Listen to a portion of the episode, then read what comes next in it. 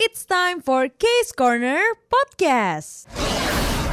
Ti, Ti, lo Hmm. tau gak sih? Hmm. Banyak tau Hmm. film-film thriller atau horor Korea Mm-mm. yang beneran berdasarkan kisah nyata. Waduh, masa sih Jeff? Gue udah males nih kalau ngomongin horor-horor gini deg-degan jantung gue. Eh ini horor bukan setan, kan gue juga takut sama setan. Berani kali gue Iya. bahas. Gue juga takut.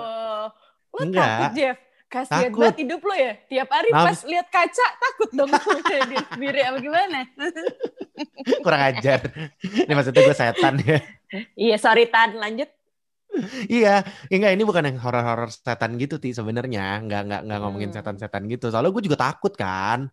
Kayak kalau Abis gue kalau udah horor udah setan aja otak gue gitu. Iya, enggak enggak ini ceritanya kayak kasus-kasus misteri-misteri yang terjadi di Korea gitu Ti. Kan Oh. Sebenarnya banyak banget yang ini sih yang miris-miris sebenarnya ya. Ini kan kisah nyata Hmm. nih. Jadi kayak ceritanya tuh kurang eh ceritanya tuh kurang mengenakan kalau buat gue.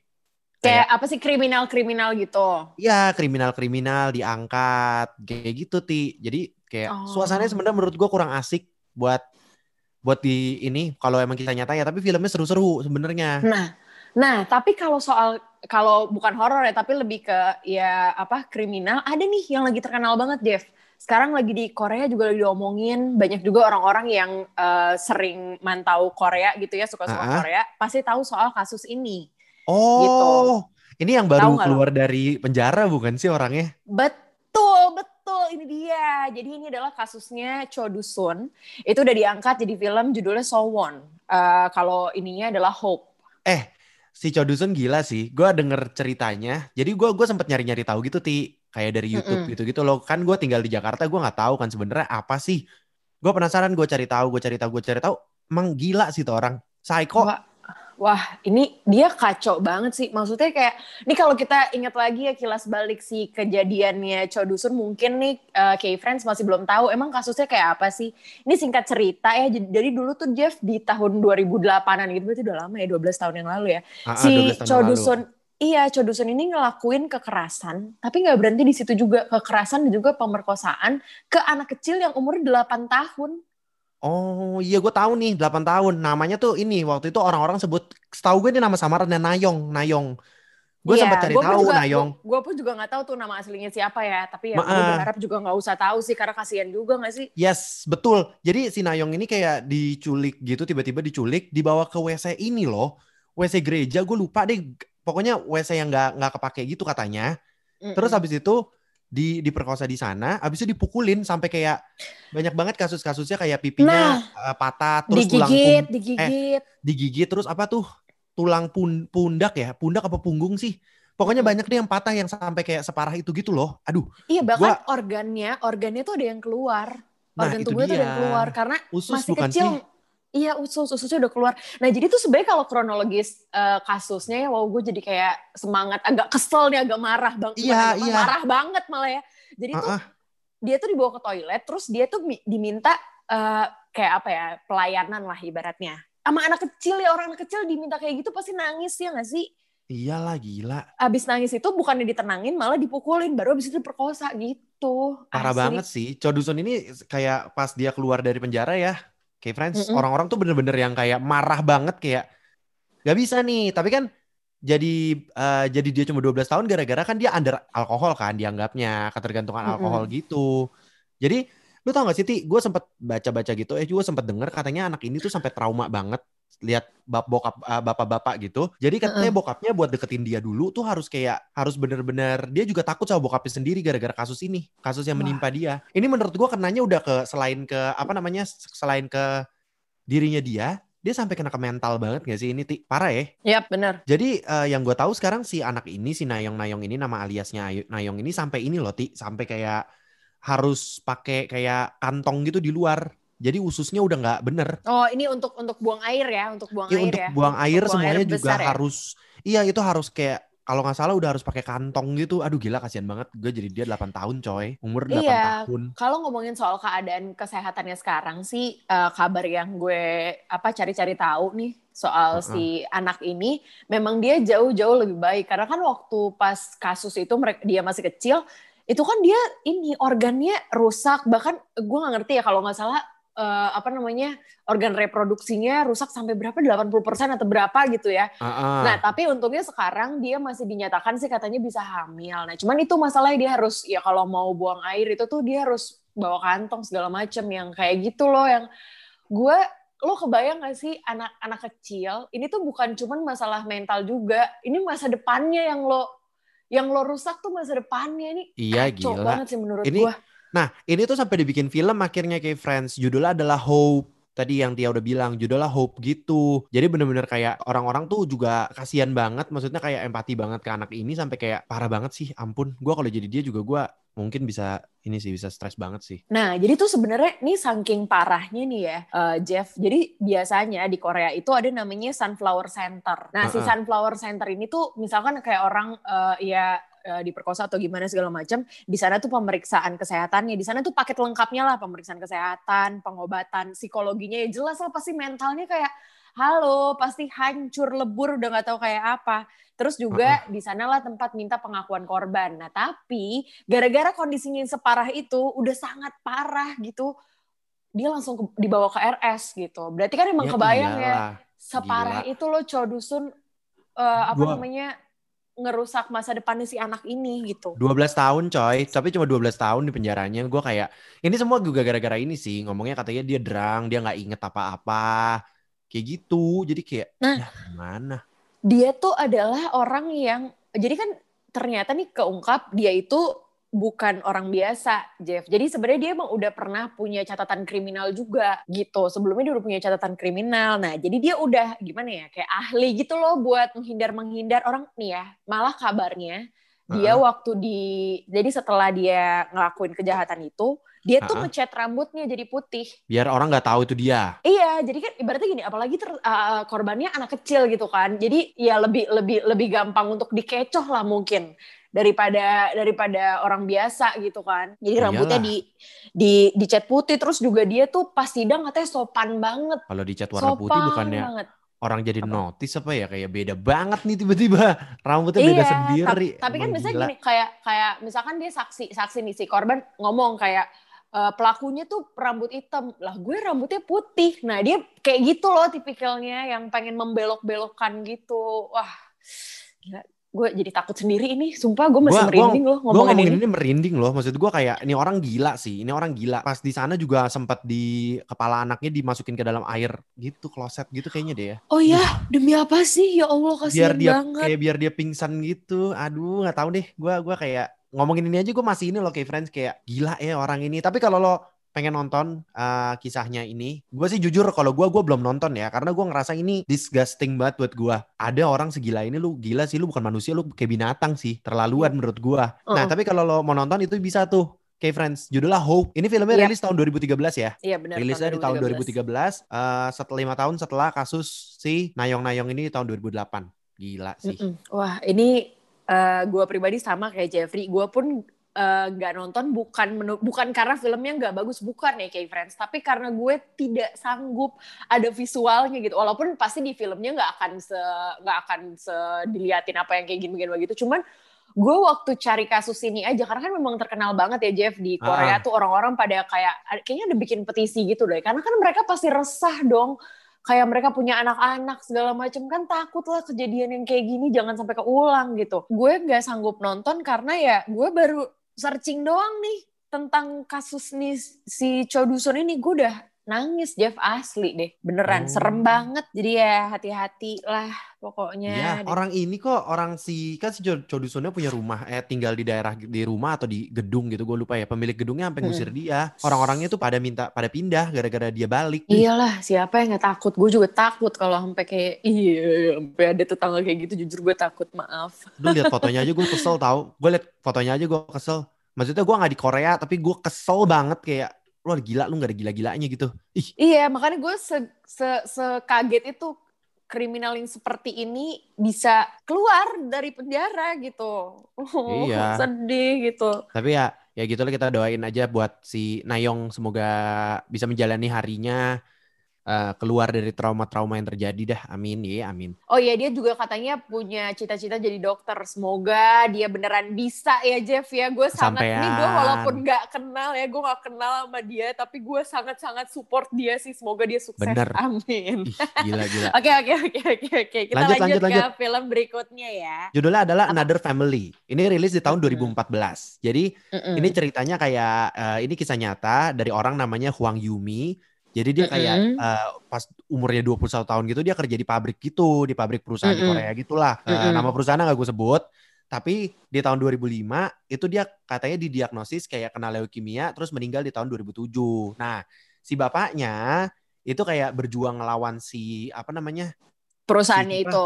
si perusahaannya itu untuk tanggung jawab gara-gara eh, si anaknya tuh meninggal. Itu juga gara-gara katanya kerjanya juga ini sih, kerjanya juga gila-gilaan Over gitu atau apa? Over, Oh. over. Karena kayak kan si si Yunmi ini kan kayak anak yang kayak gak kaya gitu kan. Jadi dia kayak cuma pengen Mm-mm. bahagiain bapaknya gitu loh, Ti. Nah, Hmm. di situ dia kerja mati-matian, mati-matian, terus ya udah, terus bapaknya kayak tidak menerima gara-gara ya kerja di sana gitu. Dan lagi-lagi ya, ini adalah film yang udah pasti mengandung bawang. Gue nggak tahu bawangnya berapa banyak nih, pasti akan netesin air mata. Ya nggak sih? Yang kayak gini-gini tuh memang, aduh, film-film yang menguras air mata ya.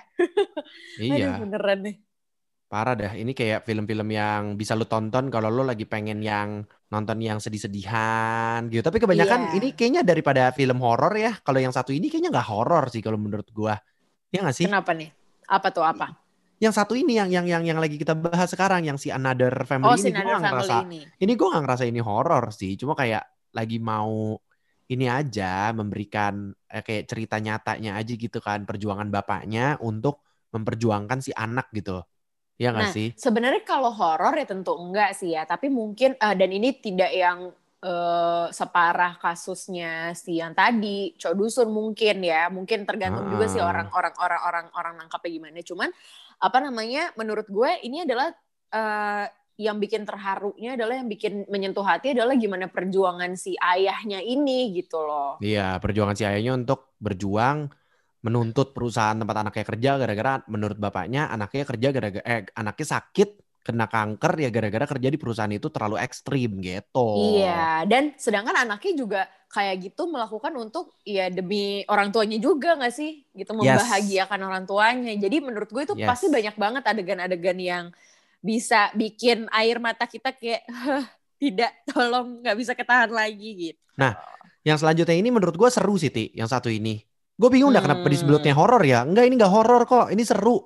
Judulnya Taxi Driver. Ini A. Taxi Driver itu film tahun berapa ya, Ti? 2017, 2017. Nah, 2017 Ex Taxi, Taxi Driver ini jadi ceritanya ini nggak serem sama sekali sih. Ini ceritanya justru Mm-mm. kayak menurut gue semi-semi ini sih, semi-semi kayak action movie gitu. Action Mm-mm. movie. Jadi Mm-mm. ceritanya kayak ada orang kayak ada orang gitu, supir taksi tiba-tiba kayak diminta nganterin seorang reporter Jerman gitu. Mm-mm. Nah, Ternyata si supir taksi itu lagi mau ngeliput pemberontakan di Guangzhou. Itu pada Nah. waktu itu tanggalnya tuh eh tahun 1980 ya di Guangzhou situ. Jadi emang dari kejadian nyata ya kalau si taxi driver ini juga ju- juga dari eh, kejadian nyata di tanggal 18 sampai 27 Mei di tahun Ah. 80-an gitu. Jadi kayak tiba-tiba sih kalau di filmnya sih kayak reporternya gitu tiba-tiba kayak nyari berita nunggu-nungguin berita cuma kok nggak ada berita kayak ada yang hal tidak menyenangkan di Guangzhou tapi tiba-tiba teleponnya keputus akhirnya si orangnya ini berangkatlah ke si eh berangkatlah ke si Guangzhou ngajak si tukang taksi ini Iya, Eh, karena dia tuh nawarin duit, dia tuh nawarin uang yang banyak lah Betul. ibaratnya. Nawarin uang yang banyak kalau bisa nganter ke Guangzhou. Ya secara gimana sih eh, apa namanya dia kan juga si sopir taksinya lagi berjuang hidup kan ya, ya pasti pengen lah. Ya udah dibantu gitu. Jadi sebenarnya ini kisah nyatanya sih soal ini sih soal supir taksi yang gak sengaja terlibat di pemberontakan ini sih pemberontakan Iya. Guang- Guangzhou ini. Iya buset gua Tapi kalau ini dia terkenal ya, banget loh. Ini terkenal banget asli. yang main juga terkenal banget soalnya. Iyalah Kang Ho, eh, ini loh Kang Kang Ho Song, eh, eh, Sok- Song Kang Ho. Nah itu benar. Dia tuh yang main Parasite, tau gak sih? Iya, Jeff? tahu tahu tahu makanya. Tapi ya kalau waktu itu kan pemberontakan itu lagi gede banget ya. Kalau gue Mm-mm. jadi dia ya tukang taksi tiba-tiba gue nyampe di sana, gue juga kayak eh mohon maaf nih bagaimana nih gue kayak nunggu dalam WC deh ti. Hati-hati lu jangan dalam WC. Takut ah gue kalau udah ngomong-ngomongin WC. Tadi kan kita habis bahas si Hope. Ya udah ya udah gue nunggu di gudang orang dah. Gue nunggu di gudang, pokoknya yang tempat-tempat sepi dah, taman kayak apa kayak, pokoknya yang yang kayak nggak terlihat. Kalau bisa sembunyi di semak-semak, gue sembunyi di semak-semak dah. Iya iya iya iya. Untuk pertama kalinya gue pengen banget jubahnya Harry Potter kalau kayak gitu ya. Lo tau kan jubah Iya. yang bisa bikin hilang.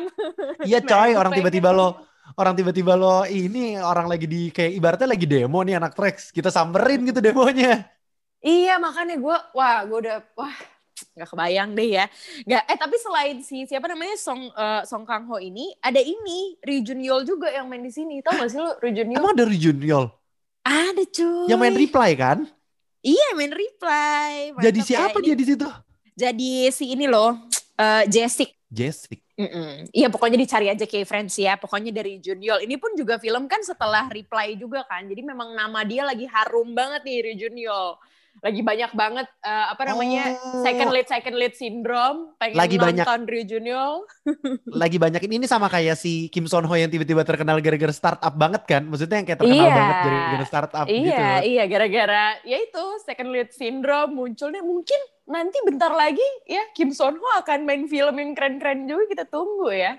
iya iya amin amin. Nah yang selanjutnya ini juga film yang lumayan seru. Ini adalah Yap. filmnya Song Kang Ho lagi. Lagi-lagi ya, Song Kang lagi-lagi Ho emang. nih selalu mainin ini deh film-film yang menurut gua kece-kece banget, iya gak sih?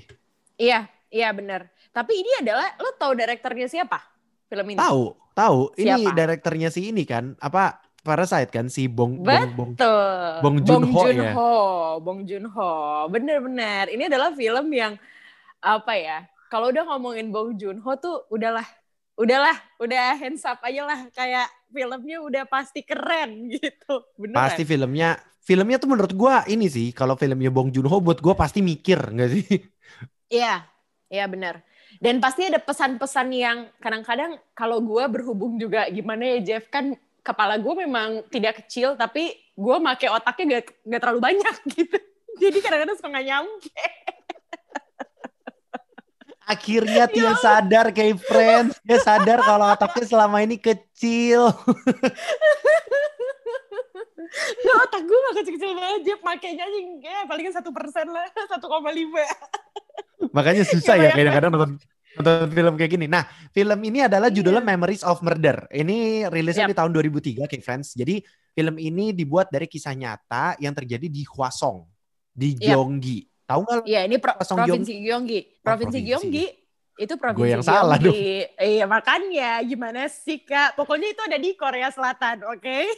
Ah, ah, eh tapi dong. tapi kalau kalau ngomongin ceritanya ini parah banget sih kayak friends. Parah. Yap, Ini juga wah. parah banget. Jadi Wah, ini udah. kejadiannya ada 10 wanita gitu diperkosa dan dibunuhnya tuh kayak cuma dalam radius 2 km gitu. Tapi yang gila dia tuh bener-bener ngebunuhnya dari yang ini ini gua dengernya gue juga kesel dan miris sih kayak dia melakukan itu ke anak-anak umur 13 tahun sampai nenek-nenek 71 tahun lu bayangin. Beneran, gue sampai nggak ngerti lagi ini bejatnya kayak apa ya. Maksud gue Dan ah, merinding. Dan gak cuma bejatnya doang yang bikin gua merasa ini kacau banget. Selain bejat, ini kayak enam tahun itu baru jadi ini dilakuin selama enam tahun coy. enam tahun. Gua kayak yang orang-orang kayak gini mah udah gak mikir kali kalau dia aja bisa ngelakuin hal kayak gitu. Iya sih bener kali ya. Dan dan ini ini nih parahnya juga nih Jeff. Jadi udah eh, lebih dari 3000 tersangka itu diinterogasi. Dan juga yang turun ini nih buat kasus ini sampai 300 ribu polisi. Gila nggak? Ini beneran gede banget nih kasusnya. Ini besar Gila. banget di Korea Selatan sih. Gila. Ini ini parah sih. Tapi ini kalau lu pengen nonton secara kayak mungkin kalau lo kadang-kadang merasa kayaknya kalau kita baca beritanya secara langsung kayak disgusting, kayak jijik gitu. Maksudnya kayak bukan jijik sama korban ya, tapi jijik sama orang yang melakukan kayak lo sinting lo gitu, binatang gitu kan. Itu lo kayaknya boleh deh nonton ini. Karena kan ini sebenarnya dirangkum juga kan. Ya, walaupun lagi-lagi gue bilang pasti dibumbuin, namanya juga film gitu. Mm-mm. Tapi kalau lo yang mau nonton ini bisa banget lo tonton kayak Friends. Soalnya kayaknya kalau penasaran bisa banget ditonton. Ya, tapi benar karena karena kenapa dari tadi kita jadi ada agak-agak gugup gitu lebih karena masih nggak nyangka gitu ya nggak sih karena ini diangkat Iya sih. dari dunia apa-apa kisah nyata gitu kalau film-film yang kan banyak ya film-film yang fiksi gitu loh. Ya yang memang crime juga tapi bukan diangkat dari kisah nyata segala macam kita aja udah kayak nggak sanggup ya. Kita kita bisa ngomong Iya. kayak gila nih kalau ada di dunia nyata nih gila banget sih. Dan ini Sanggup. adalah bentuknya beneran dari dari kisah nyata asli.